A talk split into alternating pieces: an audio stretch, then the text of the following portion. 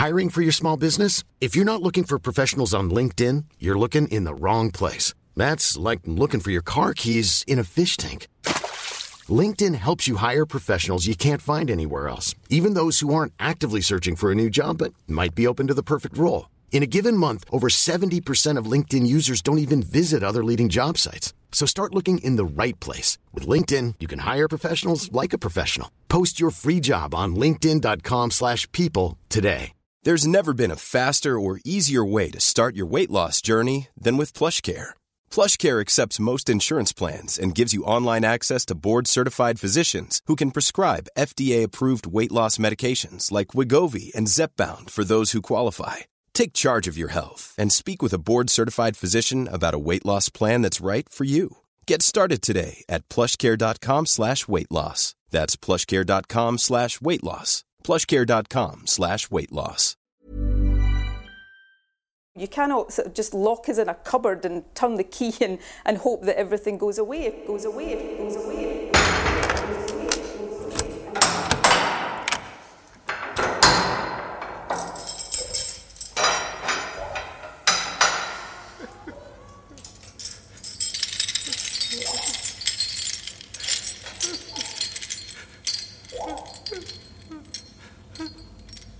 Hello, Jacob. Not today, thank you, with Jake Yapp. Good morning. How are you? You all right? It's Monday morning, and all of the newspapers this morning are covering uh, what they're calling the Labour War as uh, people decide uh, who should succeed.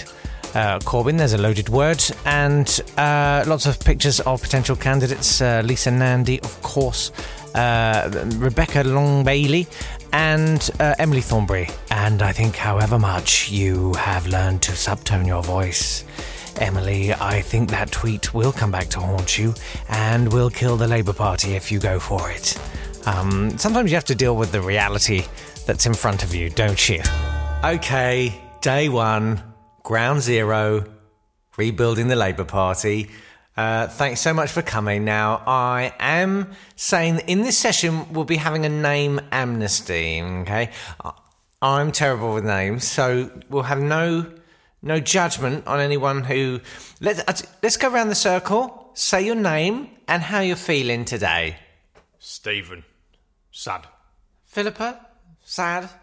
Matthew. Yeah. Sad. Yusuf. Sad. Nigel. Sad. and myself, Kenneth, and Sad. Okay, key question here. Do we stay with the Corbyn momentum vibe, or are we going for something more centrist? Uh, any thoughts on. Yeah, um, I've forgotten your name. Yeah, Matthew. Uh, yeah, I've got a sort of more centrist idea. Okay, okay, that's fine. We're just instead of nationalising trains because I think that would put a lot of people off. Uh, what about nationalising roundabouts? How do you mean? Well, 'cause, uh, like they're always sponsored, and they by usually like by a curry house or something, and that's commercial, isn't it? It was called like cinnamon something, like or some uh, like a colour and vanilla, blue vanilla, purple vanilla. You know what I mean? So yeah, roundabouts. That could do quite well in Milton Keynes. Any more? Okay, day one, ground zero. Conservative government, clear majority. Boris, congratulations again. Thank you very much. So, what's on the agenda? Get Brexit done. Uh, here are some policy documents. right. And what we're doing a photo op where I chainsaw them in half or something. No, no. Smash through them on that big digger I had, something like No, that. You're, you're just uh, reading them. What? What in here? Yep. No press. No. Any rallies later? Nope. Just reading policy documents all day. Yeah. Tomorrow. Mm. Reading policy documents again. And annotating them. Is, is it? Is the sort of thing I'm expected to do now? Then Yes, you're the Prime Minister. There's no crisis, no deadlines. This is your life now. can I have one go on that digger later? What for? I think I want to dig that ditch.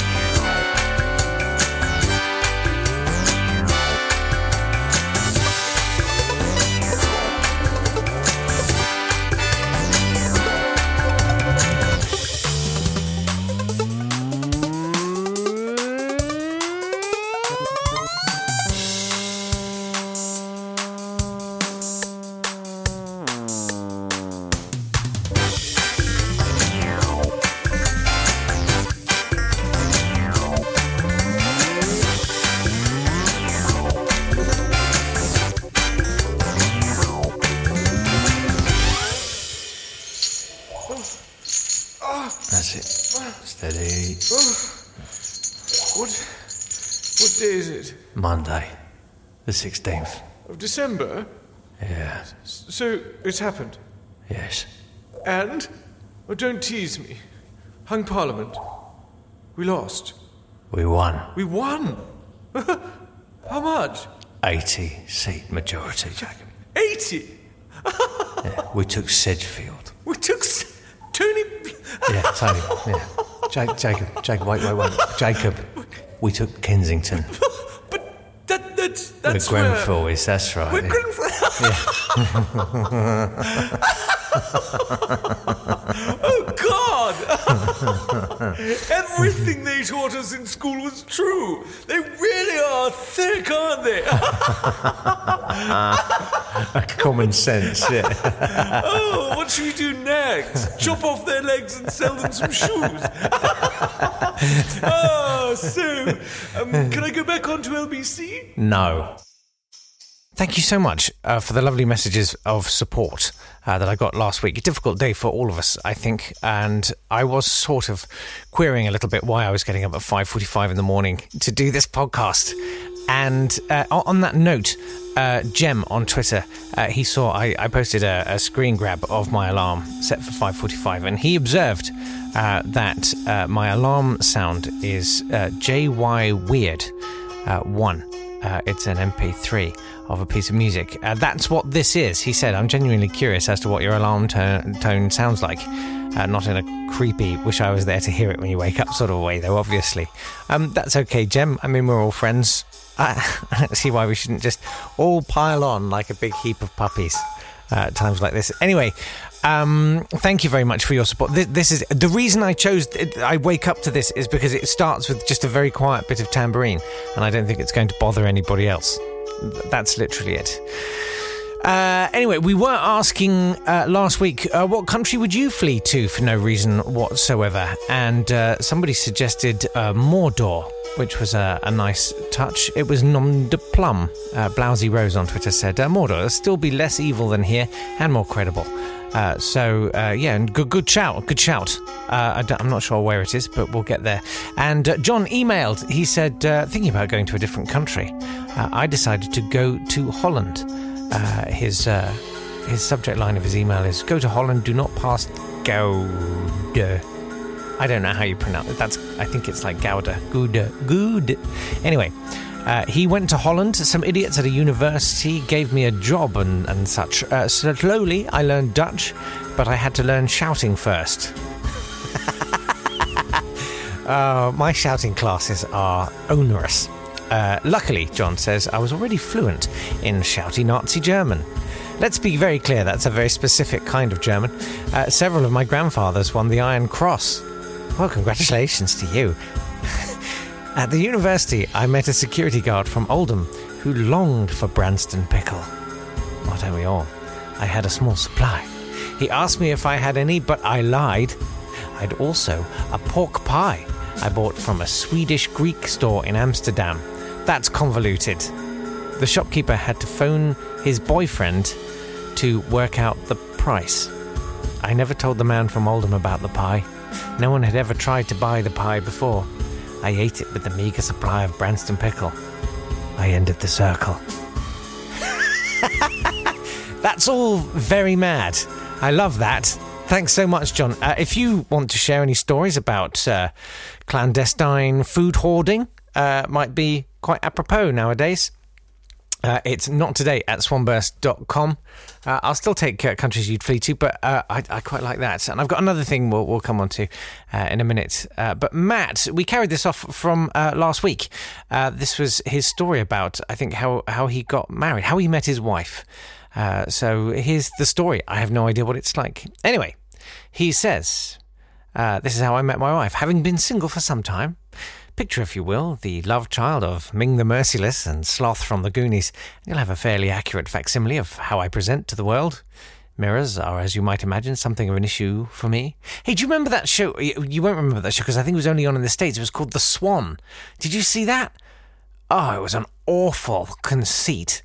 The idea was that they sort of literally said, We found 12 women who are dog rough and we are going to transform them. So they they found women that, that did not fit the mold. So they, they were a bit overweight, or you know they had a, a, a slightly wonky nose, or you know something a large chin or something. And for like six weeks or something, they'd shut them into these uh, flats, these apartments, which had no uh, mirrors of, of any kind, and they'd even like they they'd rough up the bottoms of saucepans and things so that they couldn't see their reflection in it and stuff. I mean, my question is, were they allowed access to water? Because that's not a bad.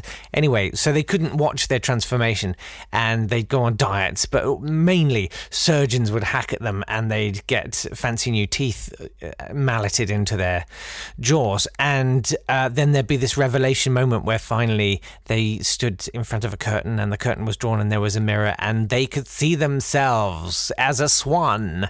And uh, almost universally, uh, they were mothers. You know, they were women who uh, who were of a certain age and had a family, and you would see them finally reunited after many weeks with their tiny children, and the children were going, "What the hell happened? Who are you? Where's my mother?"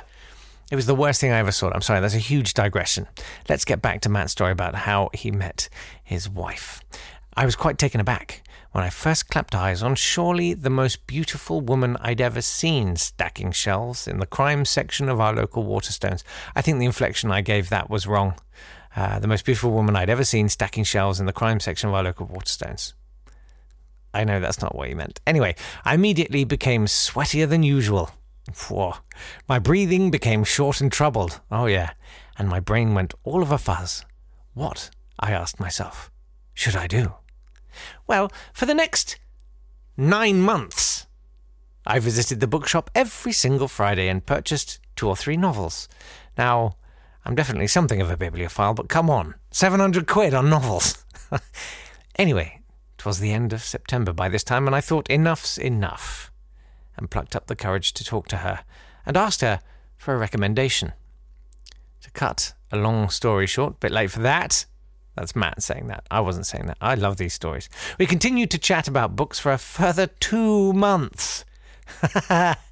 wow. November arrived, and I had a further £200 plus to spend on more books, so in I went. And upon paying for the basketful of other people's mind splurge, she wished me a happy birthday and touched my forearm. I was elated. The following week, I gave her a gift. The Wasp Factory by Iain Banks. Not a very romantic book, but whilst being a reasonably big chap, I'm stunted in other ways. Hmm? Secreted in the chapter entitled A Bunch of Flowers, I put a card which read thus Oh my goodness, this is properly. This is going a bit persuasion, isn't it? Jane Austen. Thank you for all your recommendations, his card read. If you would like to meet for a coffee and perhaps chat about books some more, please call or text me on 07. I entered the bookshop on this day more nervous than ever before. Still, I gestured with a glance and a shifty backwards nod of the head that would make a seasoned stalker proud that I required her presence. Handing her the gift, I said, Thanks for the recommendations. I have this for you. Is that the time I think I can hear my car alarm? I must check now. Going by now, going now, bye. And legged it out of the shop forthwith. For the rest of the day, I was a quivering meat sack of anxiety. Such prose. The tension became palpable. Okay. Upon my return from the band rehearsal that evening, I had received no communication from this wondrous woman. Crestfallen, I turned my phone off and opened a bottle of wine. Oh, this is awful. I then had a notion. Maybe my phone was rubbish? I turned my phone back on. And yes, my phone was rubbish. She'd sent a text saying, If you don't leave me alone, I will contact the police. No, no, I'm kidding. Not really. She said she'd love to meet up. And so we did. It's a very good job she doesn't like handsome men, that's all I can say. Or witty men. Or clever men. Or successful men. Wow, ticking every box. ticking every anti box. I count my blessings every single day, although I may not show it. There you go. Apologies for the somewhat lengthy missive. Love the show, Steve. I love your lengthy missive, uh, Matt. Thank you very much indeed. That's a very charming story. I mean, it could have gone the other way. quite drastically uh, if if it hadn't had the outcome that it did. but fortunately, it ended very nicely. Hey, if you've got a nice story about how you met your significant other, I would love to know. It's not today at swanburst.com. In the meantime, though, I, I, did find a story in Metro. It's so great for the occasional spurious story. I just need to find it now on my iPad. Yes, it's about the object of the year. Uh, 2019's most important vote. Uh, they have decided on what the object of the year is. It's an 83 year old roll of lavatory paper. And uh, it's uh, it's on display at the Garden City Collection in Letchworth in Hertfordshire. Bit weird there. You ever been there? Bit weird. There's a really good second-hand book and record shop, but it's a bit weird there. That's what I'm going to say. It's got a slightly kind of hopper-esque, creepy, weird feel. Mm.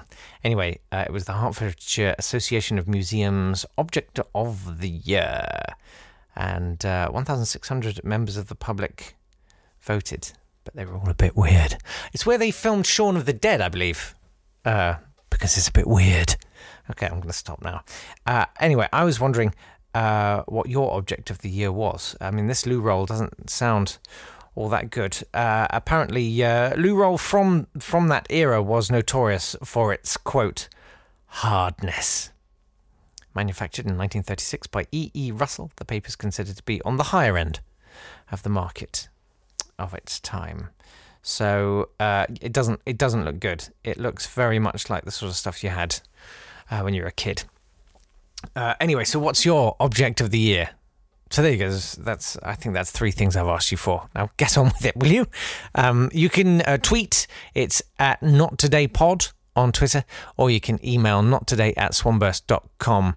I love the long form. I'm all about the long form. If you want to send us uh, a long rambling email, bring it on. I love them. And it's, do you know, the best thing about this podcast is feeling like there's this nice little community of us now. There's only about three of us, but it's a nice little community. If you wanted to grow that community a little bit, maybe open the door and welcome someone into this warm bath of despair, uh, why don't you let someone know? Why don't you uh, strike up a conversation? Uh, I mean, maybe not slipping cards into books and bookshops because that's weird, but uh, uh, but successful apparently. Maybe you should do that and tell them about this podcast. Uh, I will be back tomorrow with more. I hope you have a wonderful day and take care of yourselves. Bye. Now on BBC One, it's time to put the moron into Oxymoron. It's Sports Personality of the Year. Hello, I'm Clare Balding. It was an incredibly bland field this year, no pun intended. See, we can be funny too, with countless immemorable faces doing things with pieces of equipment in leisure centres or just legging it round the park. And the nominations are the one who ran around really fast the one who kicked that ball into the right places, and the one who hit the other one really hard. Here to announce the winner is Mike Bushell. What was on Strictly, and like so many sports reporters, wants to try to expand his career into mainstream entertainment. Hello, yes, hot wet eyes. Oh, so needy. Oh, just while I'm wrestling with the envelope, who here thinks I should do a chat show talking to people in the world of sports? Yeah, thank you. The commissioners keep saying, you know, they can't get past the whole partridge thing, but oh, it'll be so different. Oh, Katya, she'd tell you how much we laughed in rehearsal. I don't know. I just want a chance. It's so hard. Just trying to get. And the winner is the one who hit the ball all over the shop and was cleared of affray last year. This has been a Swanburst Media production.